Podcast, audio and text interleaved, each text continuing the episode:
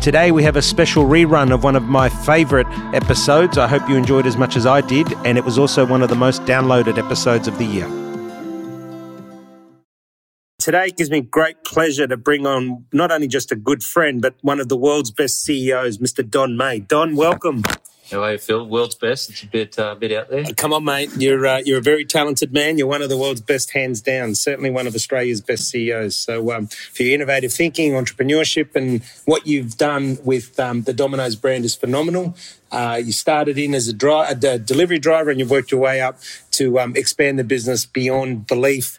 And um, so I think you deserve that accolade. But I'm going to run you through the five questions. I think I couldn't think of too many people much better than yourself to go through the five questions that I like to ask people because I think you've got so much wisdom and depth to share with people. So we'll get stuck into it.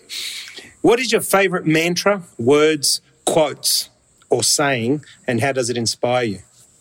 Yeah, the first one, I have three that I, I work really hard on. One of them is um, you can't retire and stay at Domino's. You know, a lot of people, when they get successful, and we're in a franchise organization, some of our franchisees get quite significant, they get a lot of stores, start making some good money. And um, and then you know, young manager will come up and say, Don, what, you know, why do you work so hard still? And I say, well, because you know, in this business, you've got to be on it, always on it. You've got to understand all the numbers. And so, one is you can't retire and stay. Number two is you've always got to uh, turn up to training if you expect to play the game. And and the analogy in that is that you've got to continue to learn. You know, you if you if you don't continue to learn, you're going to get left behind. You're going to get dropped out. And the last one, which is the foundation of our whole business, is that the whole mentality of our business is to grow yourself to success rather than save yourself to success. So, you know, in business, you've got two choices, and, and people get it confused. People think, well, if you're always growing, does that mean you can be extravagant and waste money? No, you know, you've got to be efficient. Otherwise, you know, all waste gets passed on to the customer, and and uh, and therefore, you know, you you outprice yourself in the business. So, grow yourself to success in, is a model we call high volume mentality internally, but it's all about you know continually feeding that growth. Yeah, and um, two things that stand out, not only from knowing you, but um, from what you've said, is that you you know you're at the top of the game. You know, Domino's is, is outperforming um, its competitors, doing amazing, but yet the dedication and devotion and time you put to being better tomorrow than what you are today is just outstanding and inspiring and your um, you know sell yourself to success not save yourself to success. I've used that myself um, after hearing it from you years ago.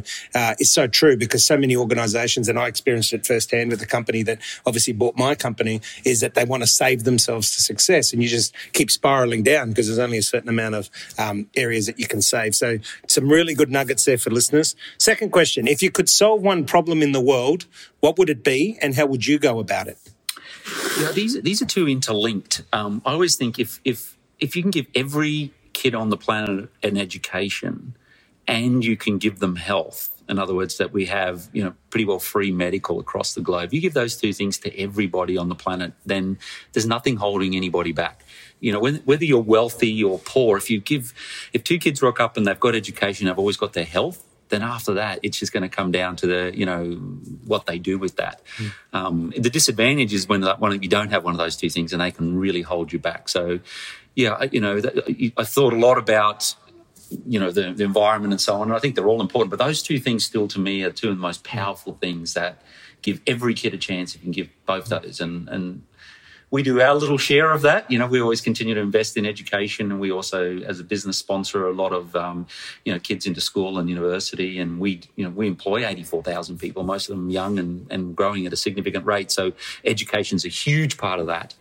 Um, but health's the other one. I think there's a lot of people on the planet um, that aren't as fortunate as Australians that where you know you don't really have that health that that you know so you, you fall on hard times um, and you know even wealthiest nation in the world the USA sometimes people don't get MRIs because they think cost two and a half grand. Yeah. Australia is significantly less than that you know yeah. got a little bit ailment get an MRI yeah, Never yeah, it's true, very true, and, and, two good points, right? And and um, never had the answers that like that before, which is great, and it is true, right? When you think about education and health, uh, which is what we all need, right, to be better educated and to be in good health. Question three: What is your biggest fear, and how do you deal with it? Yeah, my biggest fear. Uh, I'm a public company CEO, and I'd lie to you if I you're always looking into the future, always investing in the future, because my fear is that running out of growth and and for the business, um, and so having to reinvent yourself to keep up with that. I have lots of phobias. I have shark phobia. I hate snakes, um, and, um, and and a fear also around my man your health. To, to remain at top of your game, you've got to be really healthy. Your brain's got to be really healthy. So, but they all the, the health really feeds into being on top of your game because this is a, you know, especially in a global world, when we were in Germany and Japan and France and you know, here in Australia, very competitive place, and and that fear of failure um, because we weren't getting we weren't staying ahead of the game. So yeah, sleepless nights for me is when I see something pop up in the business that I think could take us out yeah. in our own business. Often it's our own mistakes. Yeah, um, that's when my sleepless nights. Come so how do you deal with it? Yeah, well, I mean, oh, surrounding yourself with really good people helps because to have good counsel all the time and the buck I don't have to decide everything in this business. There's a lot of really talented people. So, you know, sharing those fears and concerns with really talented people, you help work together to solve it. And together, you know, you're, it's not one person trying to come up with every answer. Um, but the other, the other side about a, a, lot of those sort of fears is that face the truth. A lot of people go in denial. Um, my fear is, is more that we are in denial. So what is the truth? Because if you find the truth, and that means also make sure you don't surround yourself with yes people. Make sure you've got good friends that will also tell you what they really think. Because the problem in business is you can get consensus. Everyone starts believing their own bullshit all the time. Um, so I'm really proud. We have quite an, I think, quite an a, a aggressive and objective team that challenge things um, and get to. We get to try to get to the truth, even that means bringing in people with completely opposite views just to hear their views. Um, and that's how you find solutions. Yeah, some great points there. Excellent points. Uh, what lesson, experience, or moment in life has changed the way you think? Yeah, so um, I think it, it's it's it still comes back to this whole grow mentality. Um, you know, from a very young age, watching the two alternatives in in our early startup of our business, we we struggled and we were trying to save ourselves. Which we always thought if we could reduce the break even of the business, um, we would therefore have more stores. But what we did is we just kept cutting corners for the customer. You know, cheaper built stores, less equipment that couldn't do volume, cheaper ingredients, cheaper product.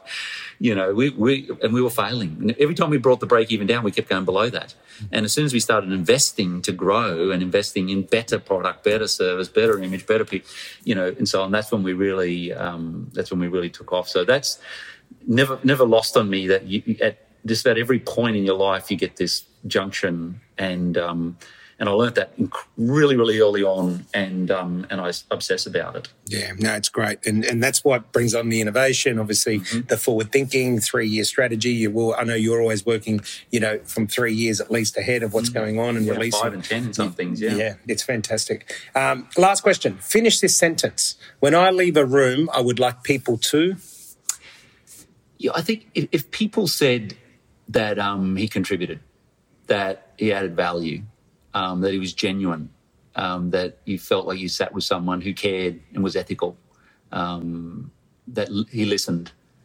You know, one of the downsides is often people like this, people are asking me the questions, and it's really how do you keep turning the questions back around into questions to the individuals as well? So I think one of the best things you can do with people is really get to what they really want to know, and then genuinely give yourself to that.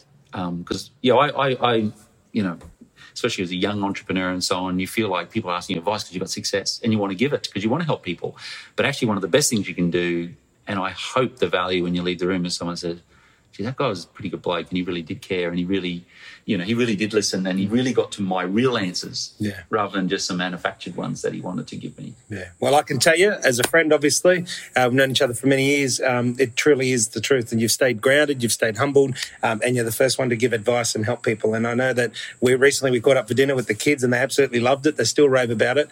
Um, the questions around the table that you asked and made everyone go around. So yeah, it's kids. a true testament to um, to what you've done. So um, Don, it's actually an honour to have you um, on the show because not just obviously as a mate of mine, but the, the people that are listening to this are going to get so much value of what you've shared. And it also helps them understand that Domino's is not about pizza. Domino's is about community. It's about people. It's about a movement. It's about solving problems. Um, it's about employing thousands and thousands, soon to be hundreds of thousands mm. of, um, of people. So um, congratulations on your success and thank you again for being on the show. Thank you, Phil. It's been a pleasure. You've been listening to Phil Di Bella, and this is Flashcast by PDB. Until next time, go be the best you can be.